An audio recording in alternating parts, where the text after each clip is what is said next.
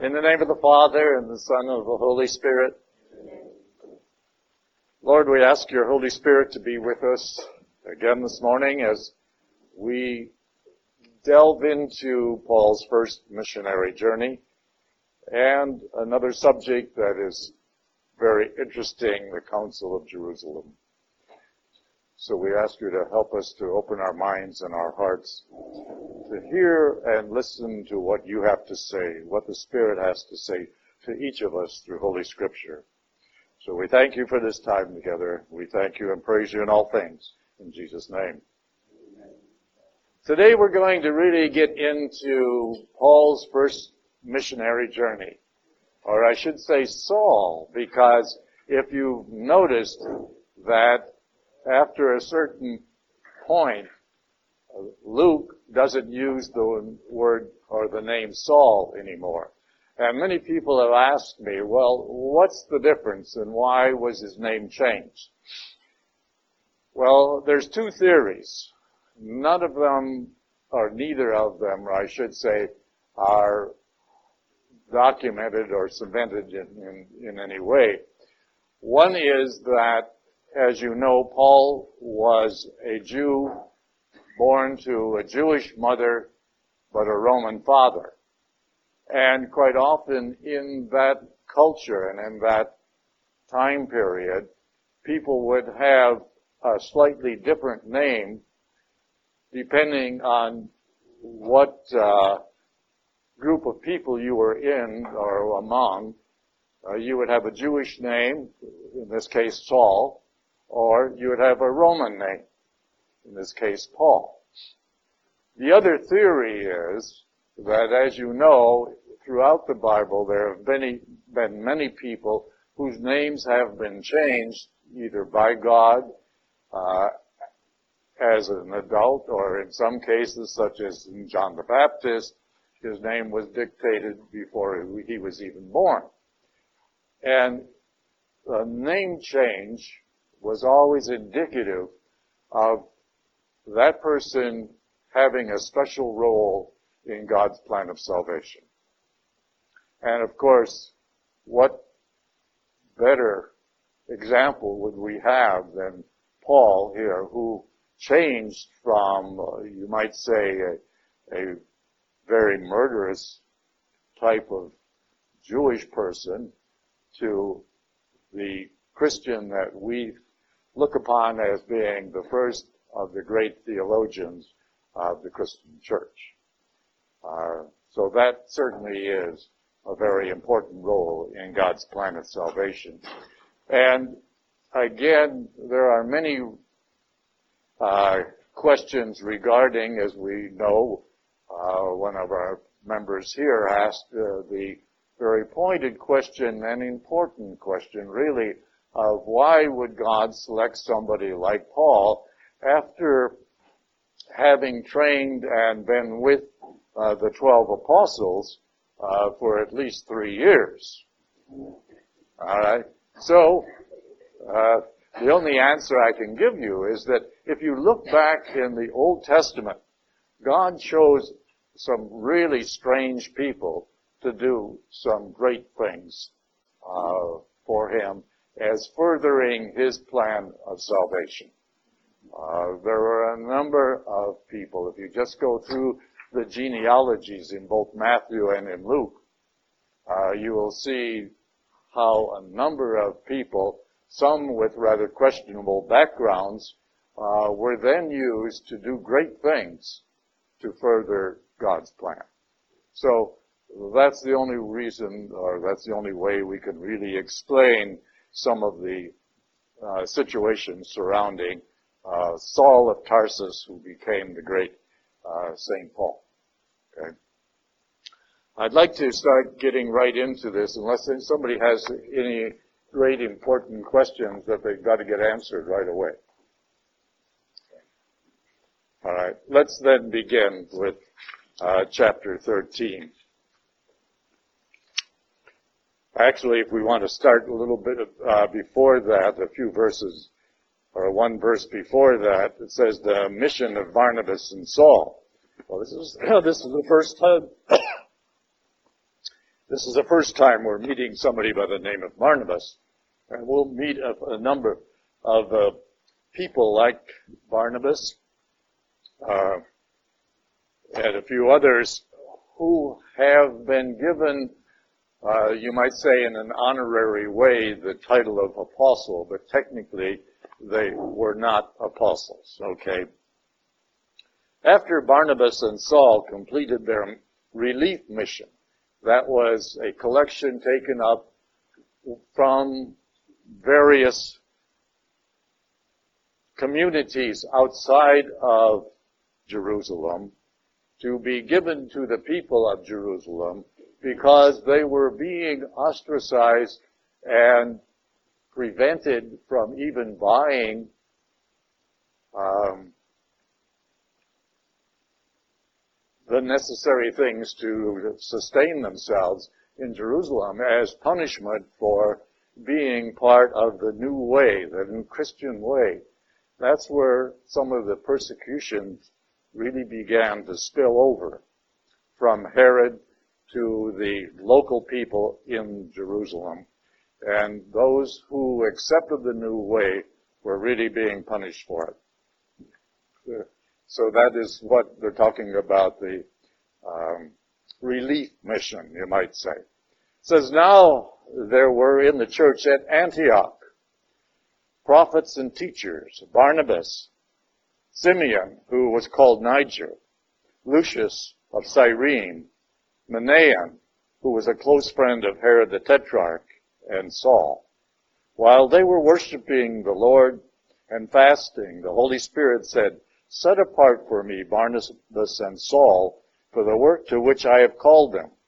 Then, completing their fasting and prayer, they laid hands on them and sent them off. Laying hands at that time and even today was a sign of transferring power. Okay. Today, when a bishop consecrates young men for the priesthood, that is the outward sign Remember, all of our sacraments have an outward sign, and that is the outward sign of the transfer or the uh, the execution, you might say, of the sacrament of holy orders is when the bishop lays the hands on the head of each of the candidates uh, for the priesthood. Now, did everyone hear that? Jim asked about the one that it says here where it says um, at the last part of verse 25, it says, um, Paul and Barnabas completed their relief mission. They returned to Jerusalem, taking with them John, who was called Mark. All right. This person probably had two names in some way, um, such as we've just explained. Uh, this is the person that later became the evangelist Saint Mark. Uh, let's go on.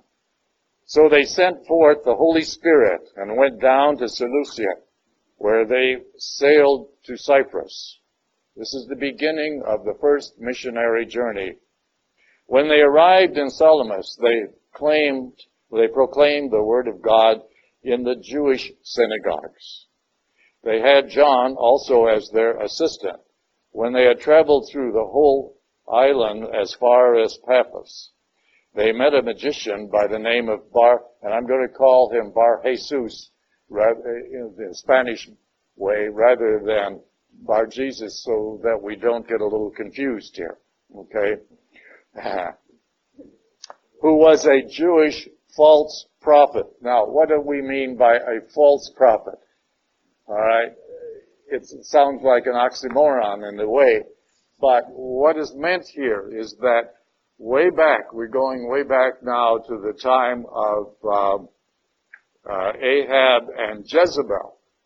Jezebel was the queen uh, and the wife of King Ahab of Israel back in the seventh and eighth century.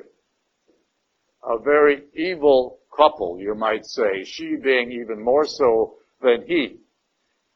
And there were prophets sent by God, such as Isaiah and Hosea and Amos, and they worked signs and wonders. Jezebel started what was called the school of prophets to try to mimic these people. And she disapproved and was very uh, angry at the true prophets because of what they said. And so she tried to then develop a school of prophets who would say what she wanted them to say. So they were sort of competing.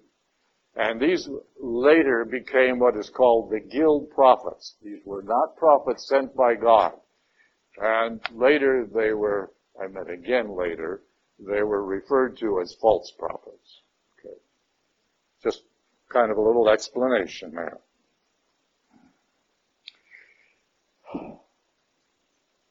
He, that is this Bar Jesus, was with the proconsul Sergius Paulus, a man of intelligence who had summoned Barnabas and Saul and wanted to hear the word of God. But Elymas, the magician, for that is what his name means, uh, opposed them in an attempt to turn the proconsul away from the faith. But Paul, also known as, I mean as Saul, also known as Paul, and this is the last time Luke uses the word or the name Saul, so you might kind of keep that in mind. Filled with the Holy Spirit, looked intently at him and said, You son of the devil, you enemy of all that is right, full of every sort of deceit and fraud, will you not stop twisting the straight paths of the Lord? Even now, the hand of the Lord is upon you you will be blind and unable to see the sun for a time. Immediately, a dark mist fell upon him, and he went about seeking people to lead him by the hand. And when the proconsul saw what had happened, he became, he came to believe, and he was astonished by the teaching about the Lord. Now, Paul in Pisidius. This is another Antioch here. Okay? We've mentioned that before, and I think you can see it on the maps that you have. From Paphos, Paul and his uh, companions, now who are his companions? Mark and Barnabas. Okay. Set sail and arrived at Perga in in Pamphylia. But John left them and returned to Jerusalem. They continued on from Perga and reached Antioch in Pisidia. on the Sabbath, they entered into the synagogue and took their seats. After reading of the law and the prophets, the synagogue officials sent word to them. My brothers, if one of you has a word of exhortation for the people, please speak. Now let me stop there for a moment. Remember, I believe it was last week or perhaps the week before, we talked about Peter and the visions that Peter had and the uh, interaction that he had with the Roman Cornelius. So Peter is starting out to teach the Gentiles, whereas Paul is continuing to try to teach to the Jews. After a while, they switch. Okay? Where Peter continues on with the Jews and Paul then turns to the Gentiles. Is that clear? Okay, because it can be a little confusing as you uh, can see later on. Okay.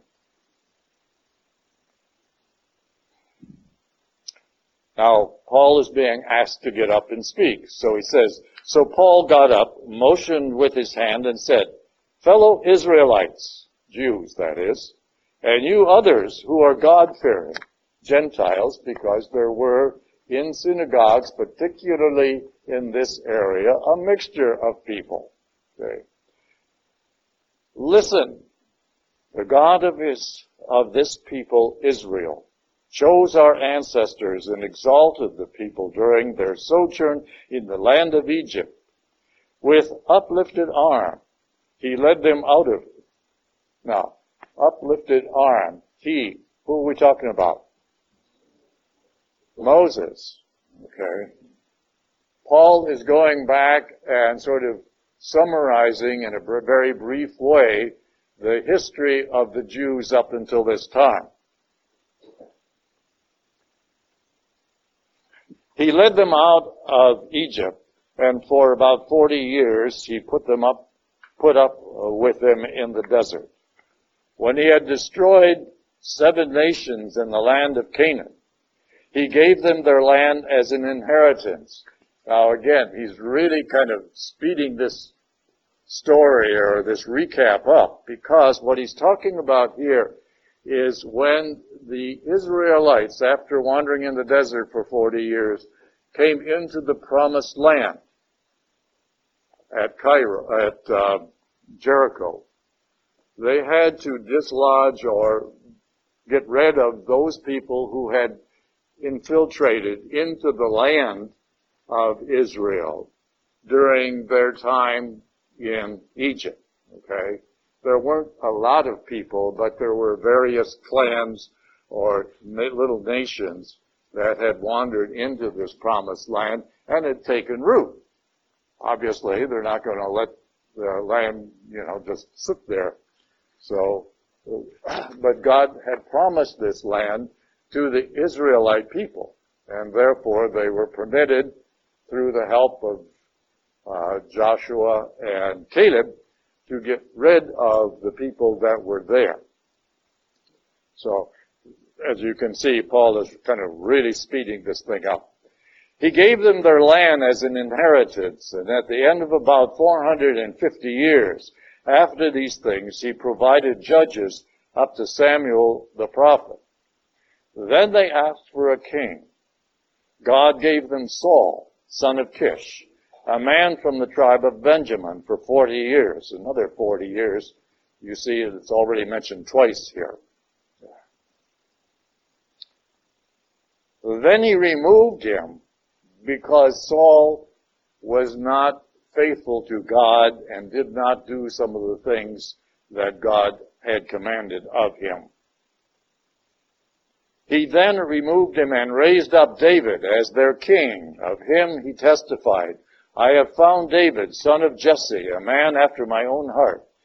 He will carry out my every wish, and from this man's descendants, God, according to his promise, has brought to Israel a Savior, Jesus.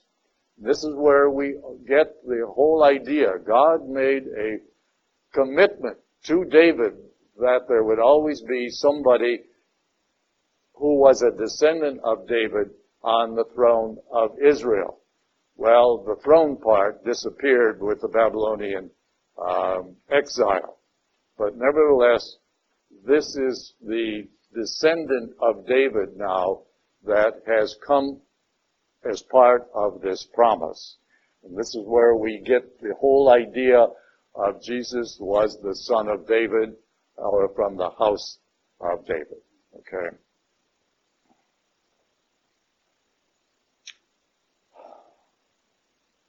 From this man's descendants, God, according to his promise, brought about uh, to Israel a Savior, Jesus. John heralded his coming by proclaiming a baptism of repentance. John, of course, is John the Baptist. Herald his coming by proclaiming a baptism of repentance to all the people of Israel. And as John was completing his course, he said, What do you suppose that I am? I am not. Behold, one is coming after me, and I am not worthy to unfasten the sandals of his feet. My brothers, children of the family of Abraham. He's talking now to the Jewish people. And those others among you who are God-fearing, the Gentiles. To us the word of salvation has been sent. The inhabitants of Jerusalem and their leaders failed to recognize him, Jesus, as Lord, And by condemning him, they fulfilled the oracles of the prophets that are read Sabbath after Sabbath. For even though they found no grounds for a death sentence, they asked Pilate to put him to death. And when they had accomplished all that was written about him, they took him down from the tree and placed him in a tomb. But God raised him up from the dead. And for many days he appeared to those who had come up with him from Galilee to Jerusalem. These are now his witnesses before the people.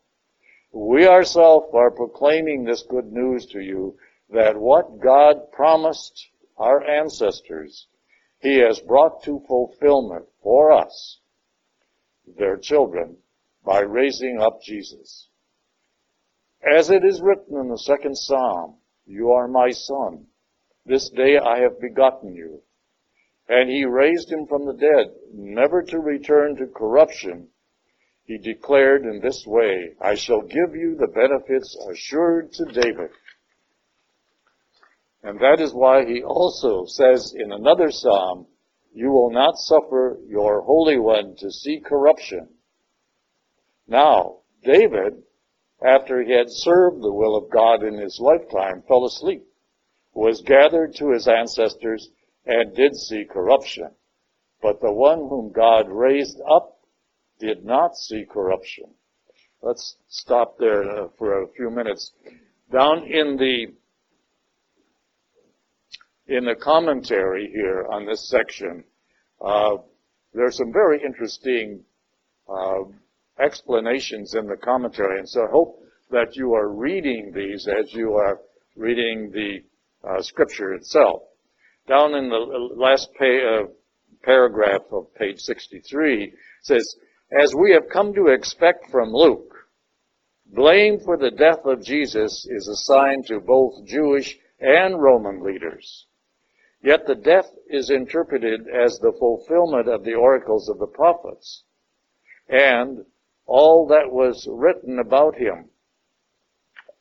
The prophets had spoken, particularly Isaiah, had spoken about the death of the Holy One, the anointed.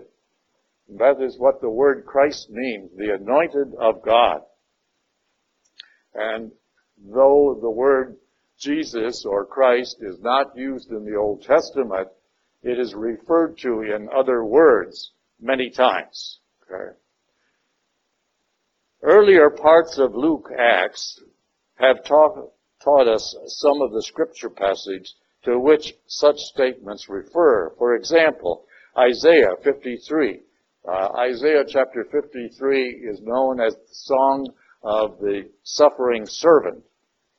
Psalm 31 and the stories of Joseph, Joseph and Moses in the Torah exemplifying the pattern of the rejected leader who becomes a savior. Again, Paul talking to the, Gen, uh, the Jews. You must know, my brothers, that through him forgiveness of sins is being proclaimed to you, and in regard to everything from which you could not be justified under the law of Moses, in him every believer is justified. Be careful then that what was said in the prophets not about, uh, not come about. Look, I'm sorry. That doesn't sound right. Be careful then that what was said in the prophets not come about. Hmm. Look on, you scoffers. Be amazed and disappear. For I am doing a work in your days, a work that you will never believe, even if someone tells you.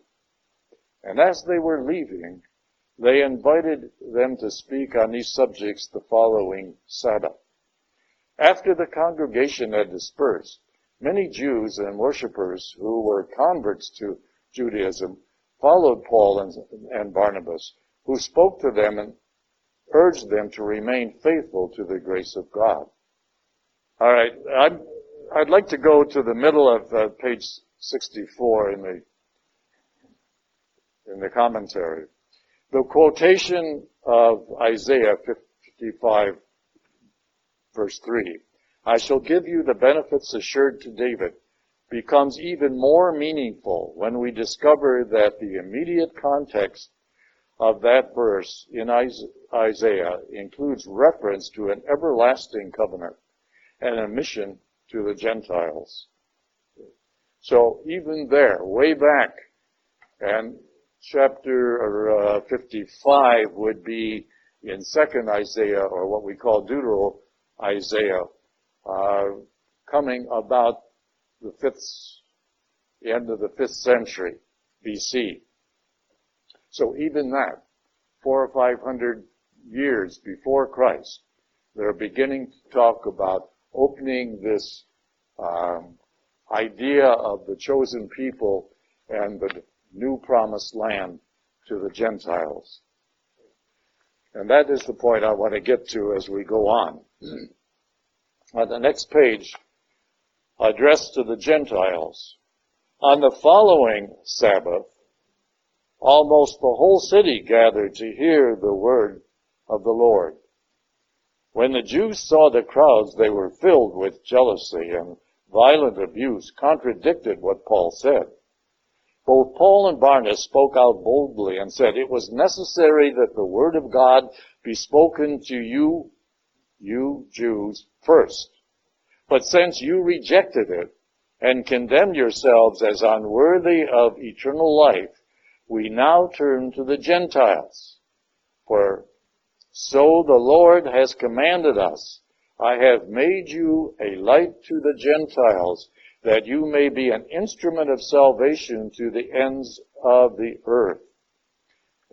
If you go, if you, well, we won't do that, but if you look at Isaiah chapter 49, it talks very clearly that the mission of the Gentiles, I'm sorry, the mission of the Jews to the Gentiles has always been to carry the message of God to all mankind. And yet the Jews refused to do that. They took this whole idea of being the promised, uh, I mean, the, the chosen people too seriously and excluded everyone who was not a Jew and continued that and still continues that. Right? But the whole message, the whole purpose of God establishing the Jewish nation in the first place was to develop all of uh, the traditions started by Moses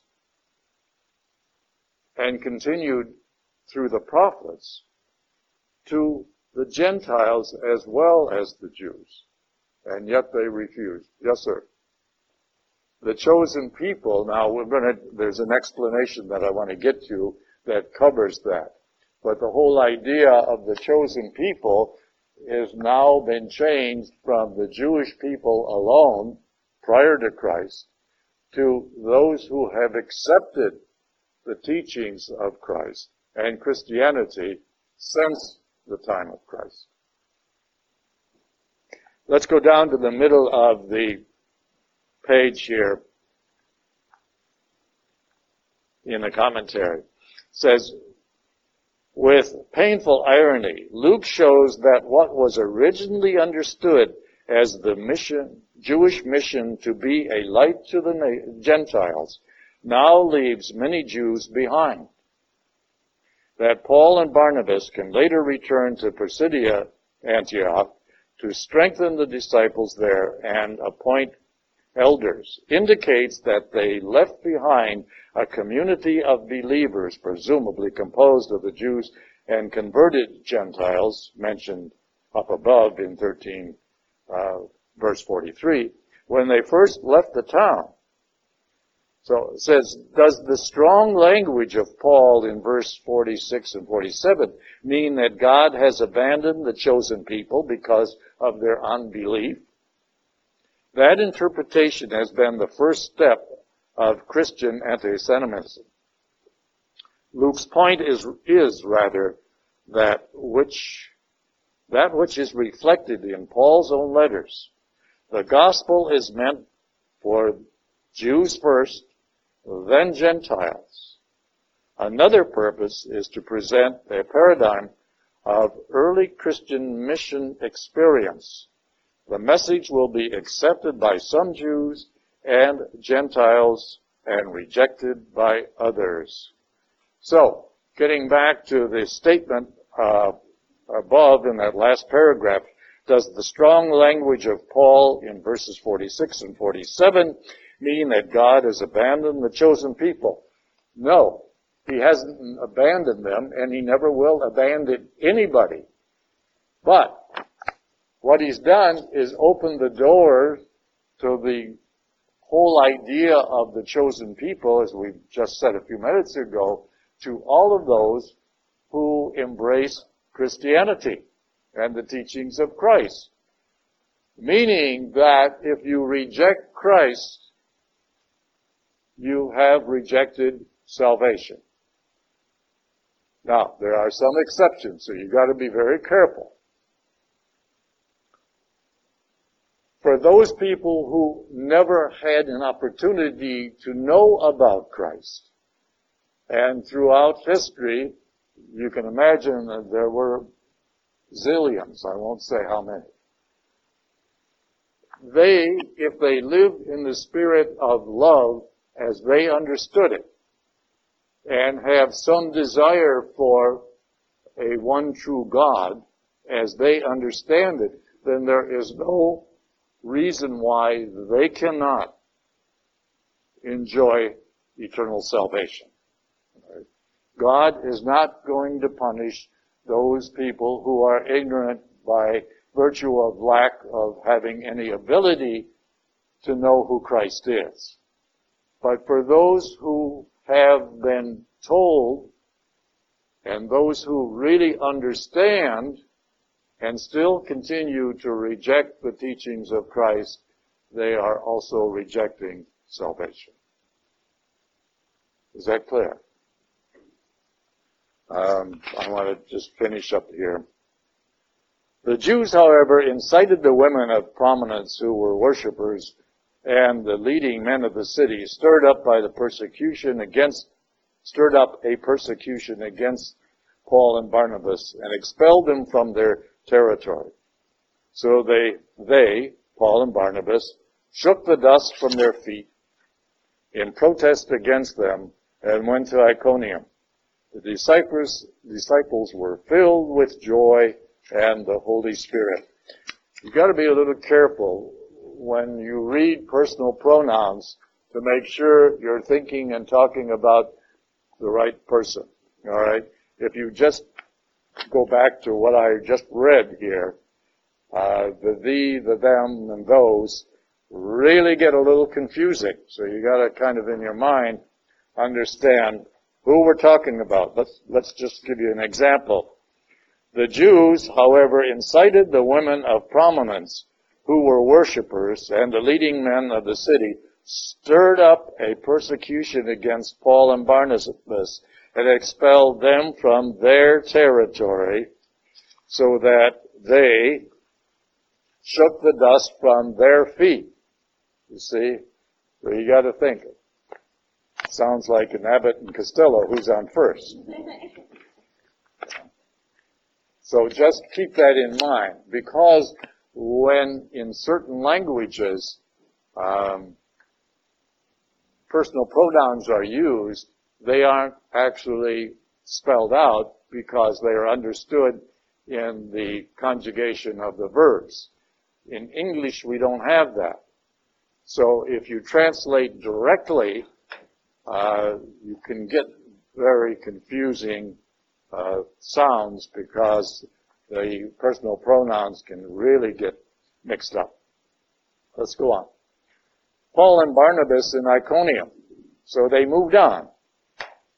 You can trace that in your map there. In Iconium, they entered the Jewish synagogue together and spoke in such a way that a great number of both Jews and Greeks came to believe. Although the disbelieving Jews stirred up and poisoned the minds of the Gentiles against the brothers. So they stayed for a considerable period, speaking out boldly for the Lord, who confirmed the word about his grace by granting signs and wonders to occur through their hands. The people of the city were divided. Some were with the Jews, others with the apostles. When there was an attempt by both the Gentiles and the Jews together with their leaders to attack and stone them, they realized it and fled to the Lycaonian cities of Lystra and Derbe and to the surrounding countryside where they continued to proclaim the good news. Uh, here is an indication of where they are being forbidden to enter the synagogues and preach, and so they used open air places. Okay, the countryside. That's a reference to that effect. At Lystra, they were crippled. There was a crippled man, lame from birth, who had never walked. He listened to Paul speaking and looked intently at him, saw that he had the faith to be healed.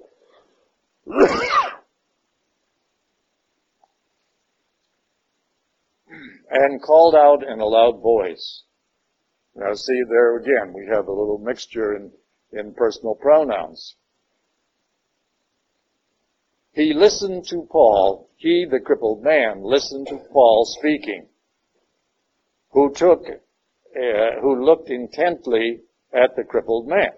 Paul looked at the crippled man, saw that he had faith to be healed, and called out in a loud voice, stand up straight uh, on your feet. The crippled man jumped up and began to walk about. When the crowd saw that Paul, what had Paul had done, they cried out in Lycaonian, the gods have come down to us in human form. And they called Barnabas Zeus and Paul Hermes because he was the chief speaker. And the priest of Zeus, whose temple was at the entrance of the city, brought oxen and garlands to the gates, for he gathered, uh, for he, together with the people, intended to offer sacrifice. That must have been an interesting uh, barbecue. Mm-hmm.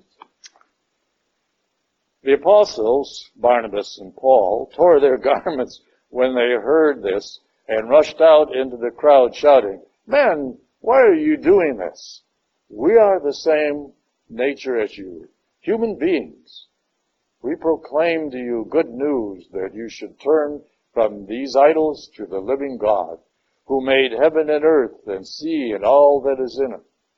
In past generations, he allowed all Gentiles to go to their own go their own ways.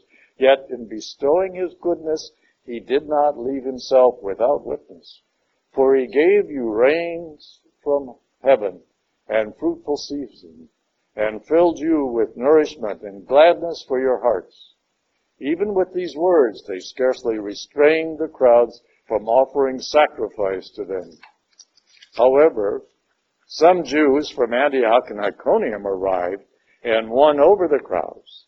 They stoned Paul and dragged him out of the city, supposing,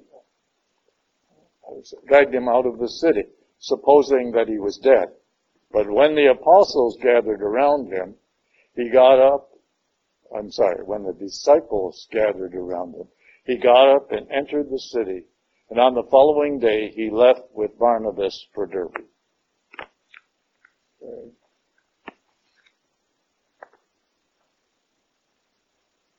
Towards the end of his mission. It says, after they, after they proclaimed the good news to that city, they made a considerable number of disciples. They returned to Lystra and Iconium and to Antioch. They strengthened the spirits of the disciples and exhorted them to persevere in the faith, saying, It is necessary for us to undergo many hardships to enter the kingdom of God. They appointed presbyters for them in each church, and with praying and fasting commended them to the Lord, in whom they had put their faith. Then they traveled through Pisidia and reached Pamphylia. After proclaiming the word at Perga, they went down to Attalia, and there they sailed to Antioch, where they had been commended to the grace of God for the work they had accomplished. And When they arrived, they called the church together and reported what God had done with them and how he had opened the door of faith to the Gentiles. And then they spent no little time with the disciples. Down in the commentary, about the middle of that commentary, it says, Luke has no trouble portraying a church that is at once charismatic and prophetic and at the same time requiring the structure of appointed officers. Recall the conjunction of teachers and prophets among the five, that is, the deacons that were um, ordained or commissioned back in chapters uh, uh, 13, verse uh, 1. And appointed of like, oh, no. They were in chapter 6. The appointment of uh, diaconia. Diaconia is where we get the word deacon from. And see the discussion uh, in chapter 20 and 28 regarding episcopal, presbytery, and diaconia. Don't ask me to pronounce them that way in Greek. Okay. Episcopal is the bishops, presbyters is the priest, and diaconia, or however you pronounce it, are the deacons. We sense a kind of symmetry in the narrative as the apostles return to the community that commissioned them in Syrian Antioch. This first missionary this first mission commissioned uh, at the beginning of chapter 13 with mention of offices, that's prophets and teachers, prayer and fasting, and designation of chosen works for the work, the work, with a laying on of hands and sent off. Now that mission comes to a close with mention of officers, that is elders, appointed and commissioned with prayer and fasting and a reference to the work. Paul and Barnabas have now accomplished. Luke has been careful to show that this first mission was not so much what Paul and Barnabas had done, but what God had done with them and how he had opened the door of faith to the Gentiles. And that's right. If you go back and think about it, God was using Paul and Barnabas as an instrument to further the move and the structure of Christianity by establishing these little church or house churches, you might say, and appointing certain elders and priests and deacons and bishops, of course, too. Okay.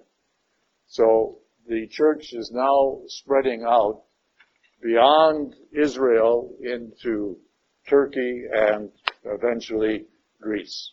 Okay. One of the real interesting things that I'd like to talk about now is here in chapter 15.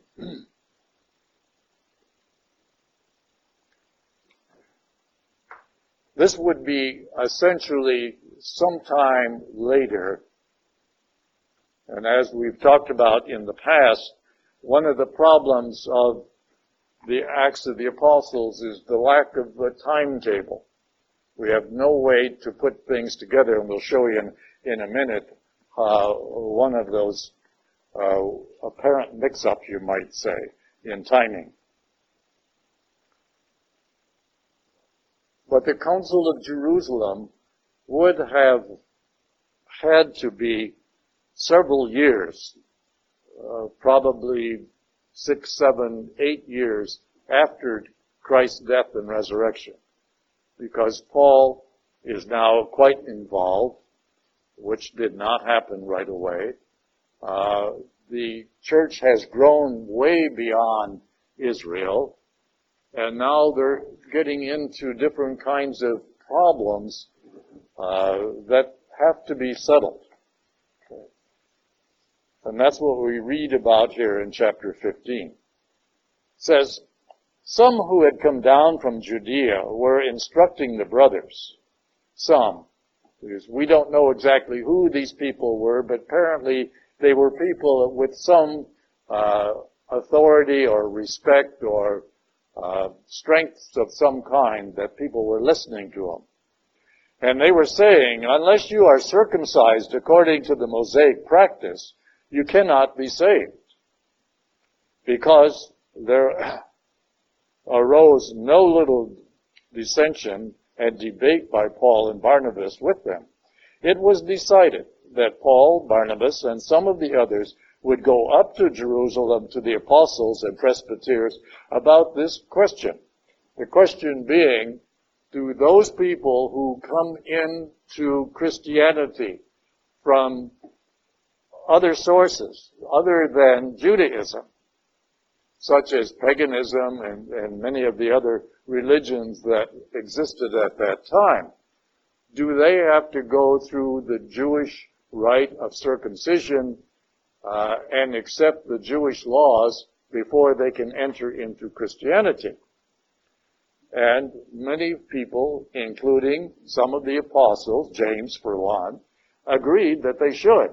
He changes his mind a little later, but nevertheless.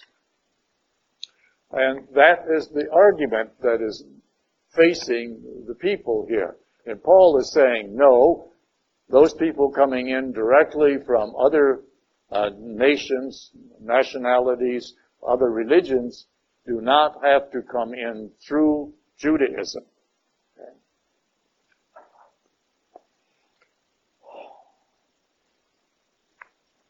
Because there arose no little dissension and debate by Paul and Barnabas with them, it was decided that Paul, Barnabas, and some of the others would go up to Jerusalem to the apostles and presbyters about this question.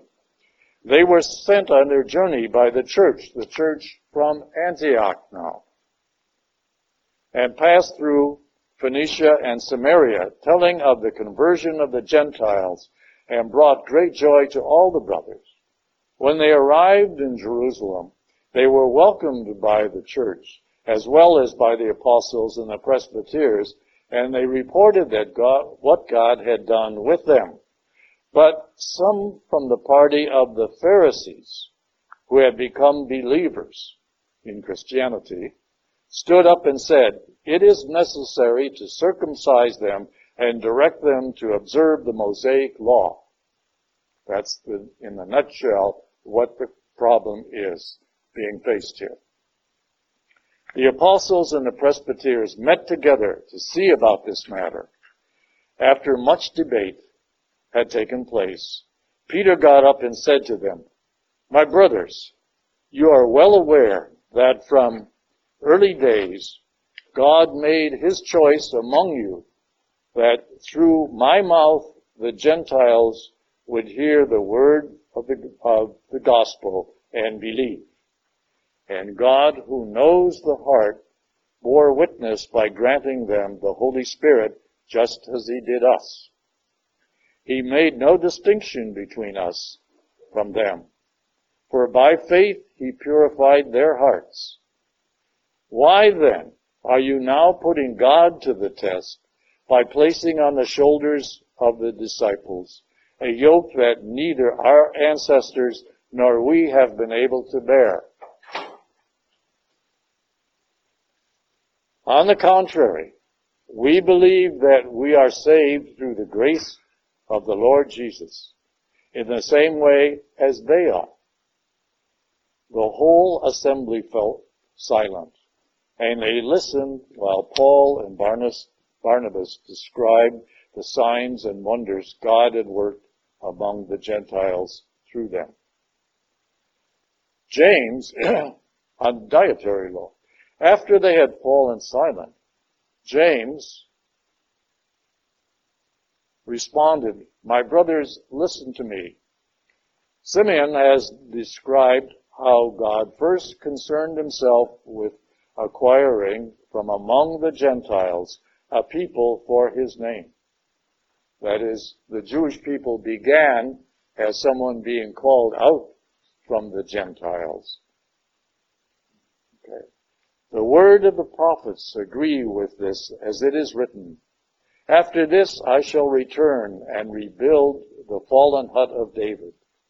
From its ruins I shall rebuild it and raise it up again so that the rest of humanity may seek out the Lord, even all the Gentiles on whom my name is invoked. Thus says the Lord who accomplishes these things, known from of old.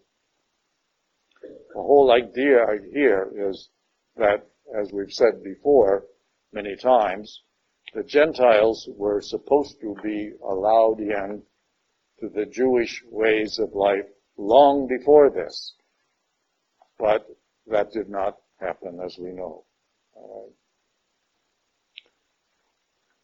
James continues, It is my judgment, therefore, that we ought to stop troubling the Gentiles who turn to God, but tell them by letter to avoid pollution from idols, unlawful marriage, the meat of strangled animals, and blood. For Moses, for generations now, has had those who proclaim him in every town, as he has been read in the synagogues every Sabbath. So there is an exception being made, but outside of these minor things, and these again um, were more for health reasons than for religious observances. Okay. To avoid pollution from idols, that is worshiping idols, obviously, that was not permitted. Unlawful marriage was not permitted. The meat from strangled animals was not permitted. And blood. Remember, blood by Moses was forbidden to the Jewish people, even though other nations used it as a food source or would mix blood with food. But Moses disallowed that because a lot of diseases are carried in the blood. And it was disallowed for that reason. Over a period of time, that law was misunderstood and it was taken that the person who consumed the blood of an animal would become like that animal. And that was more important as a deterrent than the rules of hygiene. Okay. Now it's interesting that they were not permitted to consume the blood of animals, even the animal that was used for uh, the sacrifice at the Passover. But God, through Jesus Christ, says, unless you eat my flesh and drink my blood, you cannot have life in you. So how do you reconcile what Jesus is saying versus what is being said here or what Moses said? And that is because Jesus wants us to consume the blood, the blood which was the wine, which is now purified through the act of transubstantiation, the consecration of the wine at Mass, because he wants us to become like him. So he's taking the same idea and turning it around for a different reason.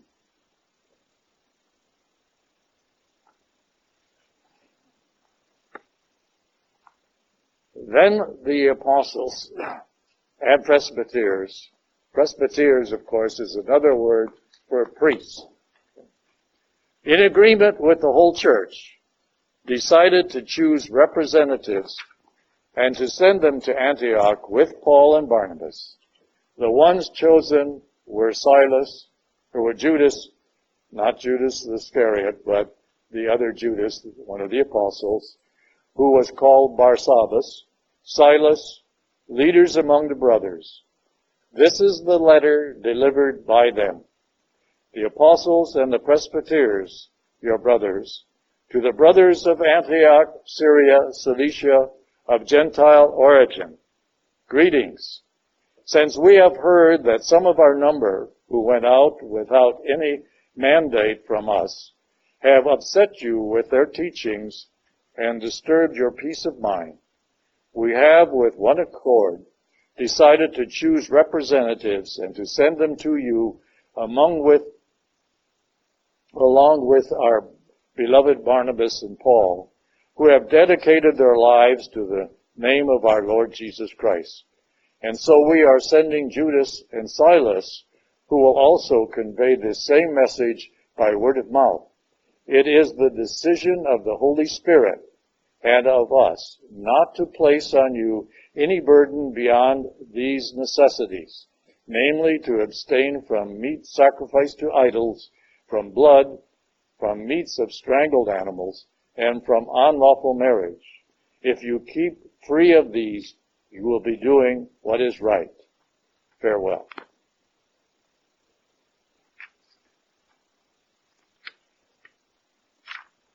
Um, I, I, want to come back to this in a minute here, but let's go on for the next few um, verses. And so they went on their journey, and upon arrival in Antioch, they called the assembly together and delivered the letter. When the people read it, they were delighted with the exhortation. Judas and Silas were themselves prophets, exhorted and strengthened by uh, strengthened the brothers with many words. After they had spent some time there, they went off with greetings of peace from the brothers to those who had commissioned them. But Paul and Barnabas remained in Antioch, teaching and proclaiming with many others the word of the Lord. Now, this letter, whenever there is a ecumenical council within the church, there is always one or more letters that are sent out. And we generally hear them or hear about them as encyclicals. I'm sure you've all heard the word encyclical. What does the word encyclical mean?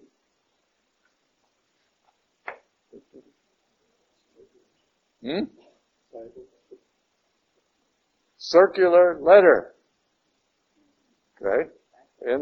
Encyclical. Encycle. Yeah. Circular letter. One that is sent around to all of the churches and applies to all Christians, all Catholics. All right. So when you ever, whenever you see or hear of uh, the Pope and only the Pope issuing an encyclical, it is something that you should at least become aware of the essence. All right. And many of them are extremely important and very interesting.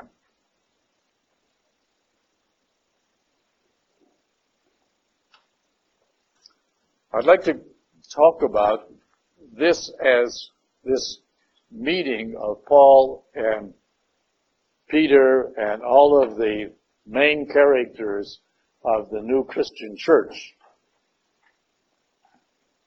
in Jerusalem at this particular time because it is the prototype uh, of our ecumenical councils. And if you if you take this handout that I've given you up here, if you someone doesn't have a copy, there are more up here in front. Now, I don't I don't want you to read this right now. Uh, we'll get to it later. What I'd like you to do is to understand what the ecumenical councils are. Okay. Quite often you will hear people say that the Catholic Church is so far behind times and uh, needs to be brought up to date, uh, or they're old-fashioned and needs to be uh, to get on with it and think about uh, things in more modern terms. The purpose of these councils are to do exactly that. whenever there is a major issue developing among various Christians, Catholics primarily, uh, there is a council brought together. It can only be brought together by a pope. Now, that doesn't mean that a group of bishops can't urge the pope to do so, but to be an official ecumenical council, it must be called by the pope. All right? There have been 21 of them so far uh, from the time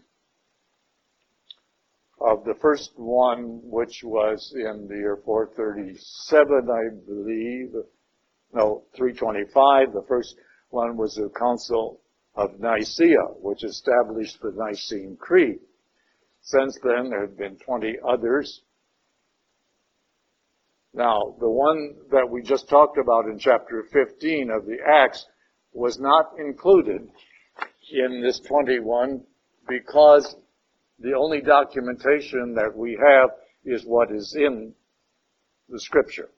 There is no other documentation to support by name who was there and so forth.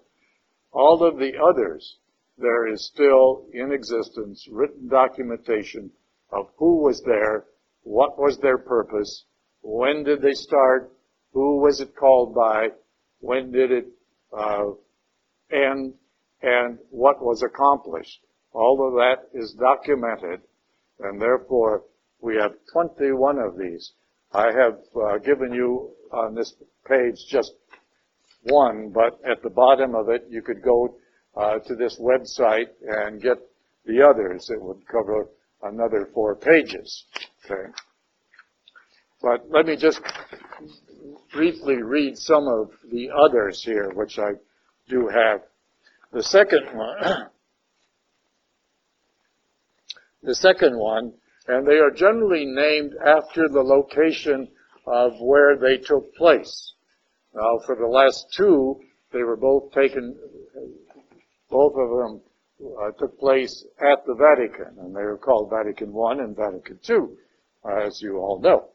Uh, but in the early days, the first one was at Nicaea in Greece. The second one was at Constantinople. The third one was at Ephesus. Uh, the fourth one was at Chalcedon.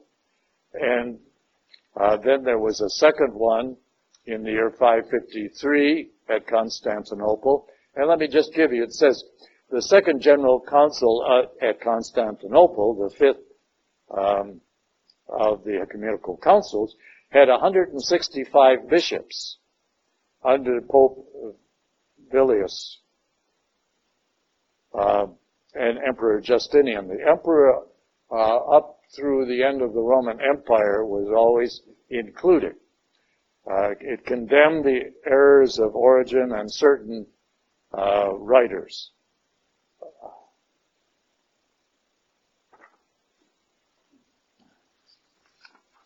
Then there was a, let's see here, in the year 680 was the third council of Constantinople. Uh, the next one was another one at Nicaea. The fourth one, I mean, the next one was a fourth at Constantinople. That indicates the tension between Rome and Constantinople. Right, the head location, you might say, of the Greek Orthodox. Uh, later, there was one, uh, the first Lateran Council, which of course is in Rome. Uh, the second Lateran Council, also in Rome. Then the third, the fourth, uh, a council at Lyon. Uh, the 13th, the 14th was another council at Lyon. Uh, the 15th was in Vienna. The 16th, um, the Council of Constance. Now, I don't know where that is. It's not, I guess, too important. Uh, the 17th was at Basel. Uh, it also moved to Florence. The 18th was another Lateran Council. The 19th was at Trent. The first Vatican Council obviously was at the Vatican, and the second one was uh, also at the Vatican. Second Vatican Council was the 21st from 1962 to 1965. All right. And it started in December of 1962, and that's why when we hear the year of faith, the year of faith began in December of last year, and it goes to December of this year, and it recognizes the 50th anniversary of the of Second Vatican Council. Okay. Now, the Second Vatican Council issued 16 major documents, and I find it extremely interesting because these documents are not difficult to understand. They clearly define uh, many aspects of the Catholic Church and they are available for everyone and anyone uh, who wishes to read them. From them came other documents and other movements, such as the transfer of the Mass and other celebrations from Latin to the local language. All right, uh, such as and, and other movements such as the uh, changing of the position of the altar from against the back wall uh, to that facing the people. And you have a, a number of changes and a documentation as to why, the purpose of all of these. I would almost like to hold a, a 10 week uh, course on just the Vatican II because it would be of great importance to each of us, and it would help you to understand uh, some of the details of your faith uh, a lot more than most of us do. Any questions so far? Oh, good. Lots of questions. Yes. I'm sorry? The cruelty, for one thing. All right. Um, but the way it was done was, you wouldn't want to even see it. Uh, the lady up here asked why did uh, they forbid strang- eating the meat of strangled animals? And one of them, of course, is cruelty. Okay. Environmentalists, environmentalists already set in way back in the second century. Yes, Susie? Uh, that may be. I am not aware of that, but what Luke says that uh, he read somewhere where one of the Egyptian pharaohs had a favorite god and used bread and wine as a sacrifice offered to him.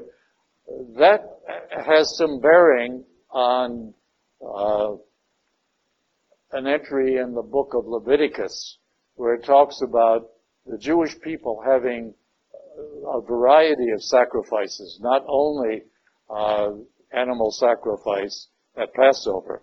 And they did offer bread and wine as a sacrifice. It was a sacrifice of thanksgiving for favors received or for a good harvest or for a health return for a variety of reasons. And that, of course, is where Jesus took that particular offering and made it the centerpiece of our Mass, or the, the new Passover, you might say, because animal sacrifice was no longer necessary because his death on the cross uh, was sufficient to cover all of that for all time. And so from that point on, or actually from the destruction of the temple in 70 AD, 40 years later, uh, animal sacrifice disappeared from all uh, religion, religion, religious observances. Excuse me. So that may have some bearing on uh, where the Jewish people picked that up. while they were uh, captives, you might say, in Egypt. Yes. Yes. Michelle?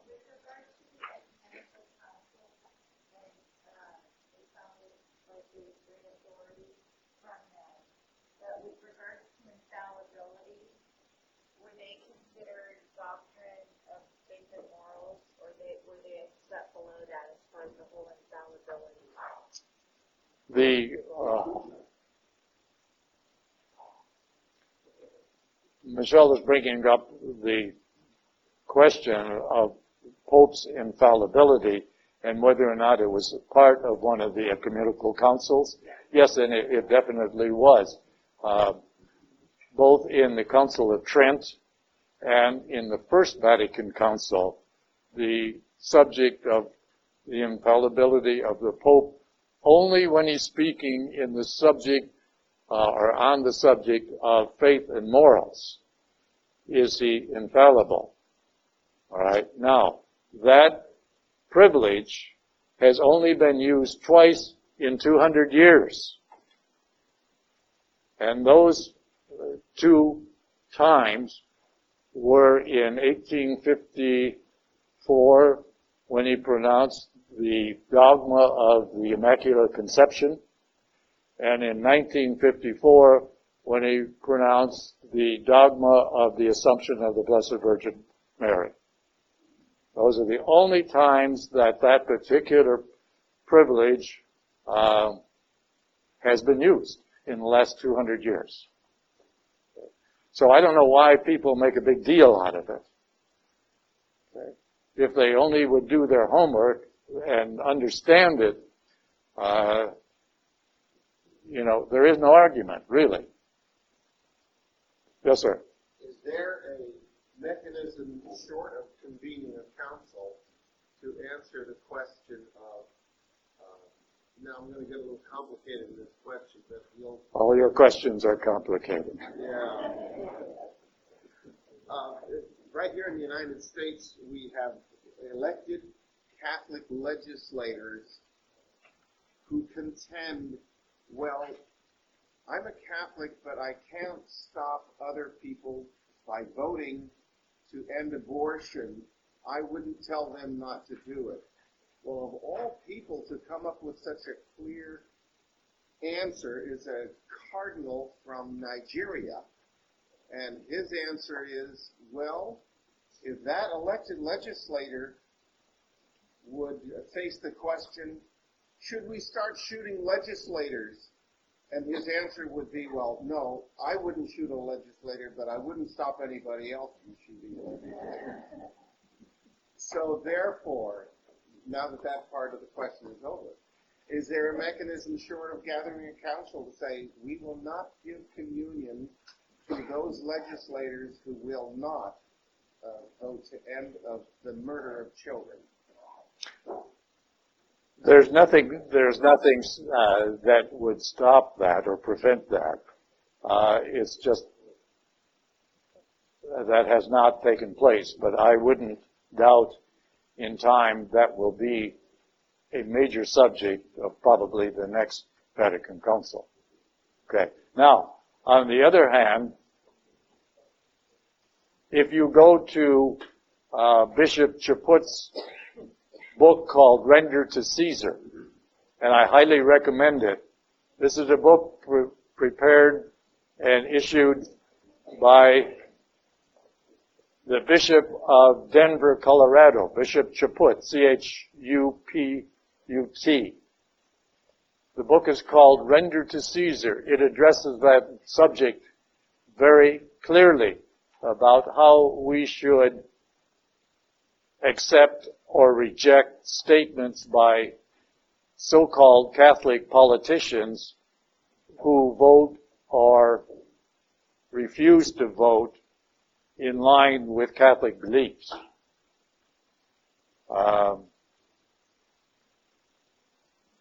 the whole idea of whether or not these people are worthy of receiving communion is addressed very nicely uh, and appropriately by Bishop Chaput.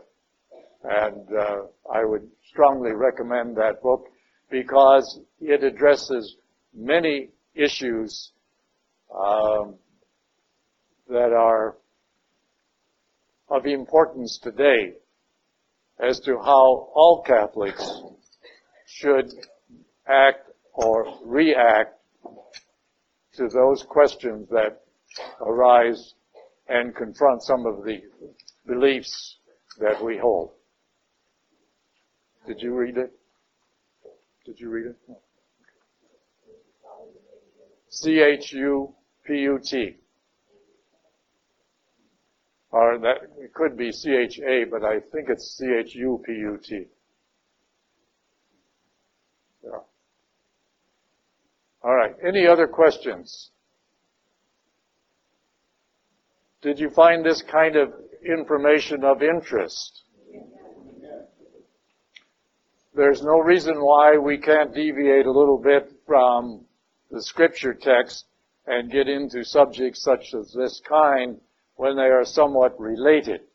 As I said, the council that was convened in accordance with chapter 15 of the Acts of the Apostles is considered a prototype to all of the following uh, ecumenical councils because it contained, including the Pope at that time, Peter, and all of the main uh, strong leaders of the Catholic Church, Christian Church, I should say, at that time. Uh, and it was for the purpose of deciding a very important problem that was facing uh, the people. So, Joe? Yeah, I have a question. What year, what year, when did the divergence of the Greek Orthodox and the Catholic, you know, when did that happen? What year was that? Well, it was, it was twice. It actually happened twice. Yes. They had a fight. Yeah, there was two times when they, uh, but the last one was somewheres in the uh, ninth century, but I don't remember the exact date. 1053 sounds, uh, That was, yeah. Some, somewheres in that time frame, yeah. I, I'm not certain of the exact date. Yeah, they never met in Constantinople again then. no, No. no, yeah. Any other questions? All right, let's end with a prayer. In the name of the Father, and the Son, and the Holy Spirit. Lord, we thank you for allowing us to come together to discuss some of the things that we read and how they affect us. Help us to better understand Holy Scripture and how it applies to us today. For just reading it as history doesn't do us any good. We want to be able to take it into our own ideas, our own mind and heart, and use it in accordance with your most holy will.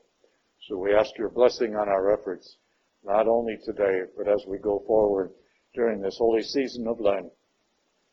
Help us to be the children uh, that you want us to be. So we thank you for the time together. We thank you and praise you in all things. In Jesus' name.